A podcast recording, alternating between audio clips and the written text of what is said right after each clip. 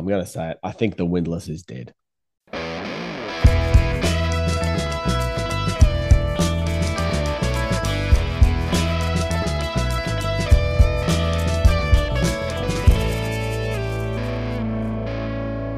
Hey there, everyone. Welcome back to Simply the Best Podiatry with Jason Agosta and John Osborne. Um, simple tips to enhance and uh, create a better practice for you. Good morning, John. Good morning, young Jason. I've got a, well, hang on. Today we're at episode four, I think, and we're going to look at plantar heel pain assessment. Is that right? That's right. And uh, we've pulled out a big one for everybody. So we're going to talk about plantar heel pain or plantar fascia pain, and uh, hopefully we can pass on some good tips to everybody. But I've, I've got an important question for you. What shoes are you wearing? Right at this moment? Right at this moment. Well, it's quite cold where I am down the coast, and I've just come in from being outside, so I have uh, my UGG boots on, and that's uh, that's just a, a given as soon as I walk in the door here. What have I been in this morning? I've been in in, in cycling shoes on a cross country bike. Um, but I know what you're getting at. What am I wearing uh, through the week? And um, my go to at the moment is a running shoe. I'm wearing uh, the On running shoes. I'm wearing the Cloud Runner. I'm not sure whether you've tried them or not. Are you enjoying them? they give me the sense that there's a perfect blend of firmness, which I really like, but lightweight and flexibility comes with it. And I think they've pretty much nailed that blend where traditionally a lot of lightweight, flexible shoes are soft and forgiving. Um, and some of the really solid support shoes are, are a little heavier, but certainly really firm. These feel like there's this ideal blend, and I love it. Yeah, nice. But I, I have to say, I am really keen on uh, on that you're wearing the UGG boots right now. That's great. Barefoot um, time in the morning. Can't beat it. Are, are, you are you committing a cardinal sin? Absolutely not. This is strengthening time. Being barefoot, you should know that. I love it. I love it. Um, I'm rocking right now at this moment, actually, talking barefoot time. I'm rocking my Saucony Triumphs 21, which it's a bit left field. But I have to say, they are probably the most cushy shoes I've tried on in a long time.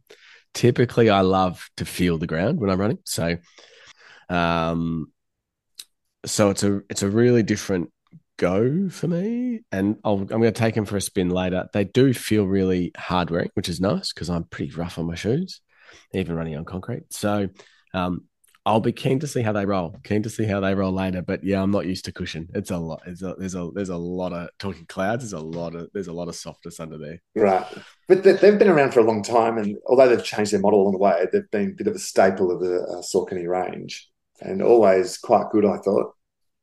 Absolutely, absolutely. So, um, I'm yeah, keen to give him a crack. And what about uh, your week of activities? What's that involved?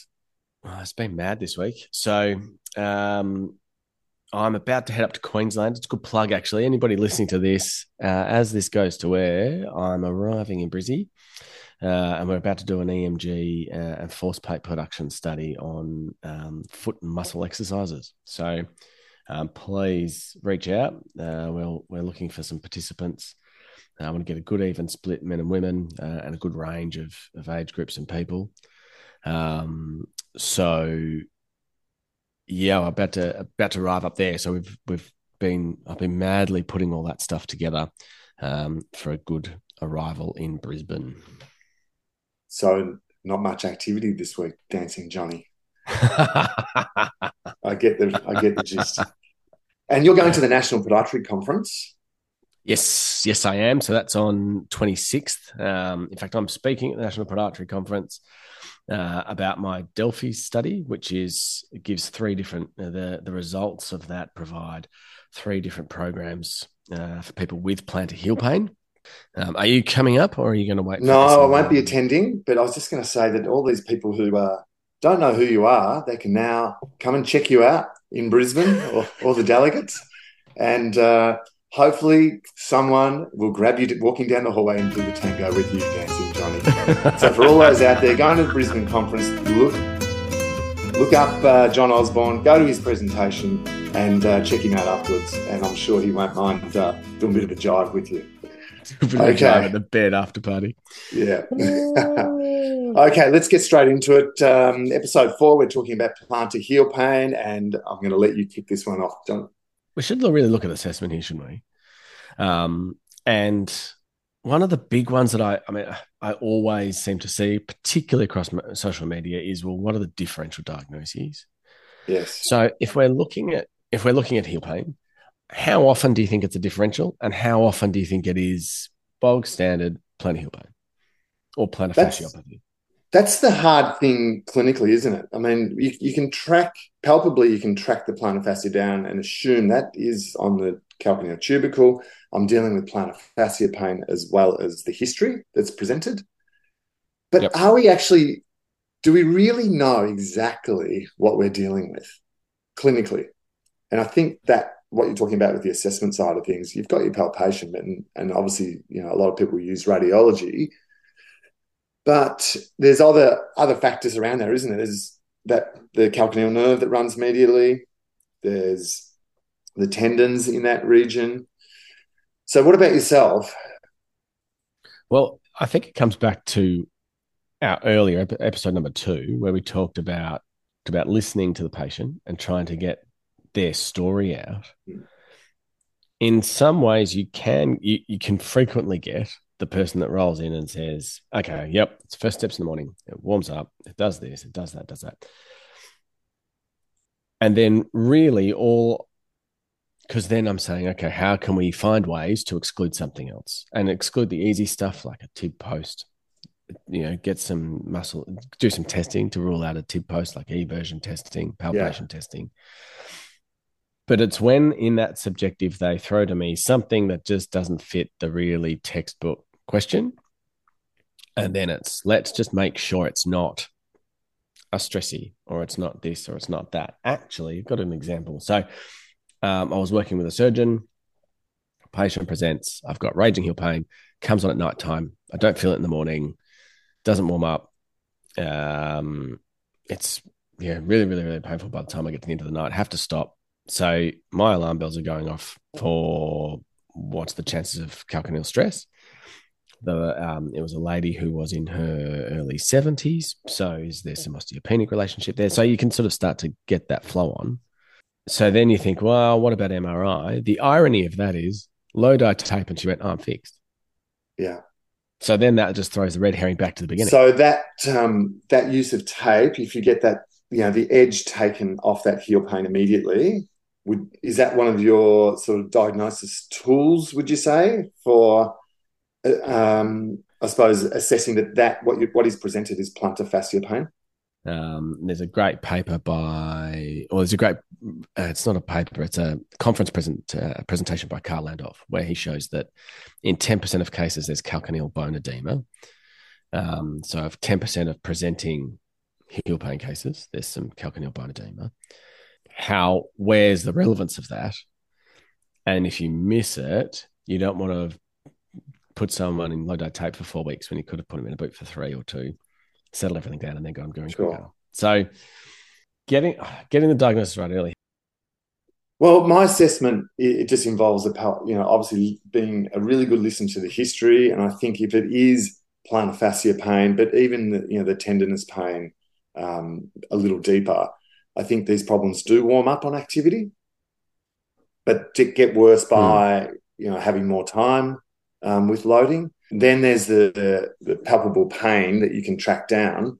Um, and the taping, yes, I feel that that is a great indicator of um, plantar fascia pain or that deeper tendinous pain when you can get the edge off it immediately in 20 seconds with the taping. I think it's a great diagnostic tool. Um, and that plays a huge role with my assessment on the spot in, you know, immediately before anything else. So those three things, I think, a history, palpation, and then the taping. I think for me that's really important, and it does set up the treatment plan as you touched on. What about radiology? Do you use radiology often? See, it's radiology is a funny one. Like we we are taught, don't go there, and so I think as clinicians we're really hesitant to use radiology. But I think if you're doubting yourself, and radiology is going to make a difference to how you treat or don't treat somebody, hmm. you can't be afraid to pull the trigger. I probably go earlier on imaging if if I get if I get absolute donuts after about two sessions. Yeah, okay. So if it gets a little confusing, you might head towards you know, sending a patient off for an ultrasound. I'm assuming. Yeah, ultrasound or or MRI. Yeah, or MRI because I think it can, particularly in the if you're thinking something obscure, bone stress, a nerve entrapment. Nerve entrapment's a good on ultrasound. I think your take. Uh, I don't use ultrasound much at all. I think we see um, a few ch- changes in in that region, but they don't necessarily affect you know my treatment plan. And I'm talking about when you see edema in the region, um, even if there's splits in the plantar fascia or small tears, it doesn't change my treatment regime. But having an understanding of that may um, enable you to just to put forward to the patient that you know this might take a little longer than you know the, the, usual scenario. So I actually don't use it too much, and I don't you know really hang too much on my treatment, even if someone comes in and they've had it all done. The other thing I wanted to mention, you would have had this you know uh, so many times as well, is the classic when uh, usually it's a woman who comes in and says, "This is so much better, and I don't have any problems when I'm in heeled footwear." And to me, that is again a dead giveaway. We are dealing with the plantar, uh, plantar fascia pain, um, but also maybe that you know deeper tendinous pain. It's an absolute classic because that we'll, we'll get onto why that is effective uh, in the next episode of treatment. But again, going back into the history and learning that, I think it's quite important. I, I think you're right. So, what are the I suppose what are the green flags, red flags? What are the what are the things in a history then? We're looking let's go back to history.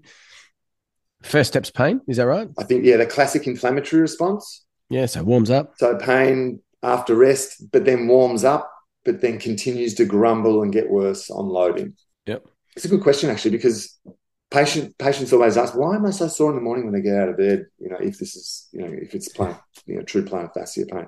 And I always have to be really clear. And they love knowing the answer of it. Um, just explaining that, you know, at rest, there is some contracture of the soft tissues and heat accentuates that inflammatory response of being in bed overnight. And they just want to know. And I do, I, I often go on to say on that point that that morning pain and stiffness that people experience is the longest part of this whole um, little journey of experiencing pain to resolve. They often, people can often improve and be so good on warm up and through activities, um, through get through their day comfortably. But the morning pain and stiffness or post rest um, discomfort is the longest part to resolve. They just need to know that. Yeah, agreed. And do you also find though that it's the warm up phenomenon that then they go, oh, it can't be that bad because it warms up? Yes, yeah, but that also is encouraging in maintaining activity. And again, once we get into the treatment mm. regimes, I'm going to talk about that. Um, because I would always say to a patient, rest doesn't help this problem. You need to keep mobilizing. You need to keep moving. We don't want to lose strength and control. Mm-hmm. Okay, so uh, first steps pain, the you know, the classic warm up uh, heeled shoes. Anything else in that history that either makes you go, "Yep, this is," or "No, we need to rethink the diagnosis here." Um, I suppose if there's any trauma, just a traumatic history. Oh yeah.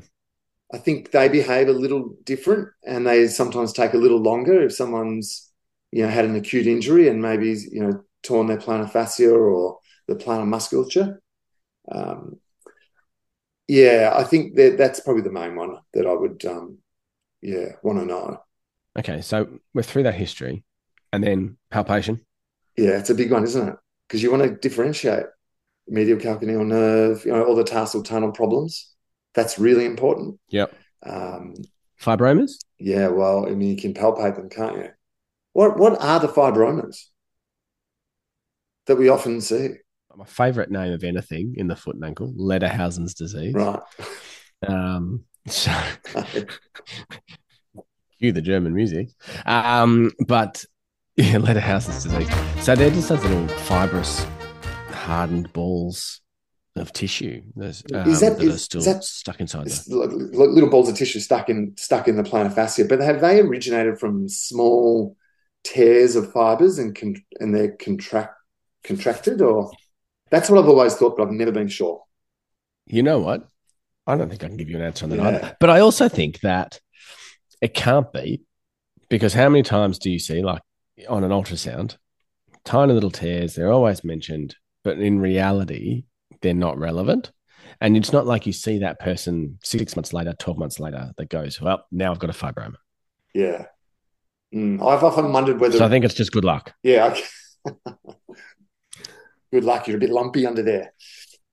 Yeah, I've always thought it was just like strains or t small tears of the fibers. I would love people to hit us up and um, DM us uh, through Insta or whatever it may be. Um, getting back to what you were saying in regards to taping, that when those people come in and they do have those fibromas along the medial aspect of plantar fascia, um, the taping is so good, so good in alleviating that. Which leads me, John, to in discussing plantar fascia pain and assessment, if we differentiate the heel pain to the midfoot plantar fascia problems, there's ah, quite a distinct question. difference. Yes. And the midfoot problems tend to get better really quickly because they're not affecting the plantar fascia is not affecting the periosteum clearly. The midfoot strains um, or pains that people present with tend to resolve so much better, in my experience. Do you think? Do you think they present earlier than the person with the the point tenderness at the heel? Oh? God, good question.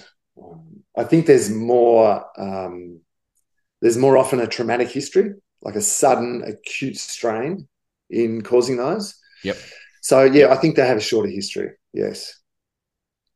Um, but again, you know, usually the treatment plan doesn't change too much between that midfoot plantar fascia pain and the um, and the heel pain.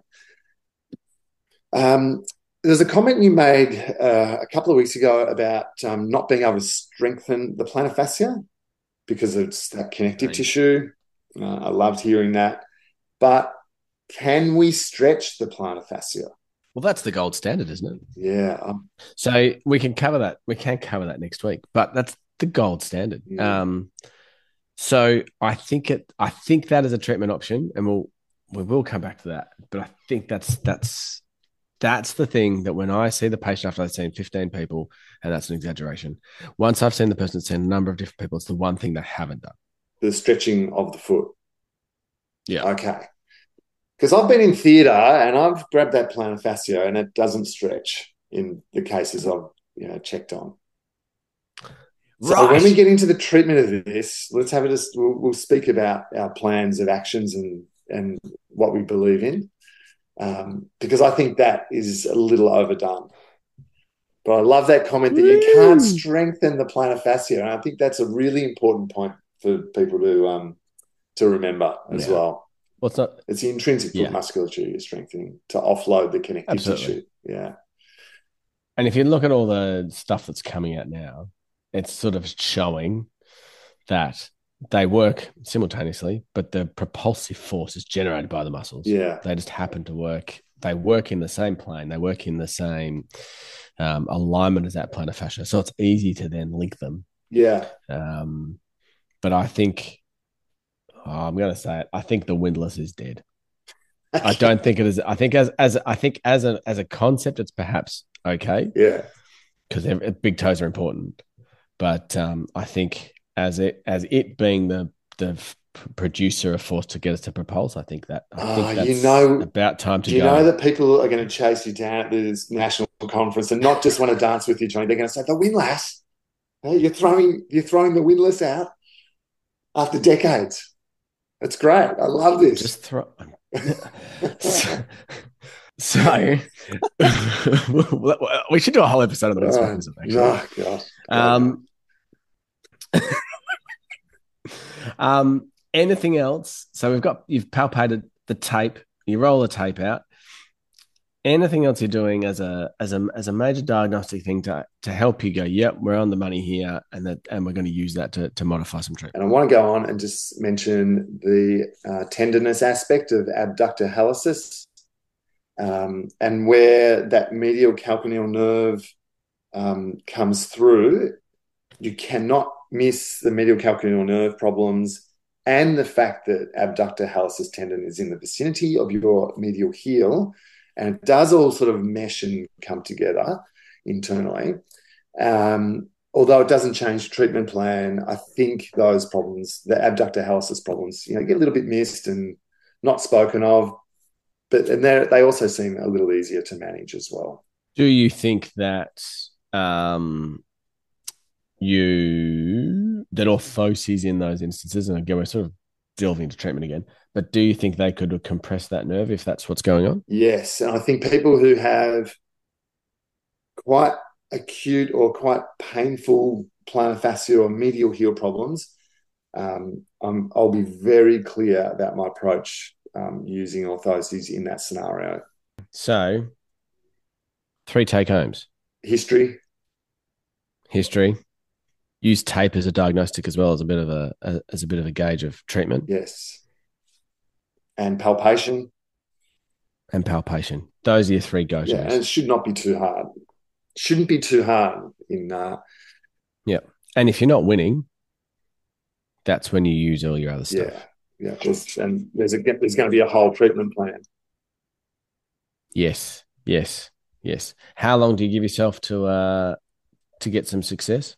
I want 30 to 50% improvement within a two to three week timeline. Uh, something bizarre but rateable, oh, young Jason. God. What's yeah, something well, good that happened this week? Talking about taping, um, uh, telling a patient how to do taping, and that the taping must be done firmly and slowly. And she tells me that that reminded her of what she said to a guy one time, and it was the best ever funny moment. Pretty open about it. I'll leave you there.